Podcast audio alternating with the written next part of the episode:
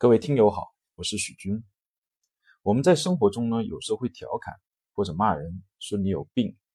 那么这里的病呢，多半都是指心理有病。那我们怎么来判断是不是心理有病呢？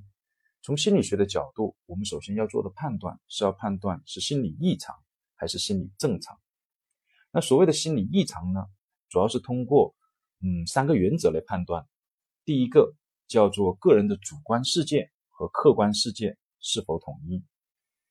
也就是说呢，我们在现实的客观世界中看到的东西，和我们脑海里认为的东西是不是一致的？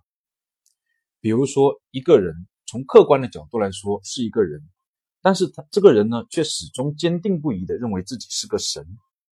又比如说，有一个人现在在他面前呢是一条狗，可是他呢却认为呢他看到的是一头牛，并坚信不疑。那么第二个原则呢？叫做精神活动的内在协调是否一致，也就是呢，快乐的时候就该笑，伤心的时候就该哭。如果有一个人，你告诉他你的父亲去世了，可是呢，他却哈哈大笑，这个就叫不一致。第三个原则是指人格的相对稳定性，今天是乐观的，那么明天还是相对是乐观的，不会说明今天是乐观的，明天马上就变得悲观。那么这个呢，我们就说是人格相对不稳定。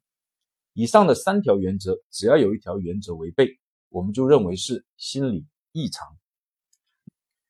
心理正常呢，又分为心理健康和心理不健康。我们常说的心理疾病，主要是指心理异常；而我们说的心理问题，主要是指心理不健康。好，就讲到这，谢谢大家。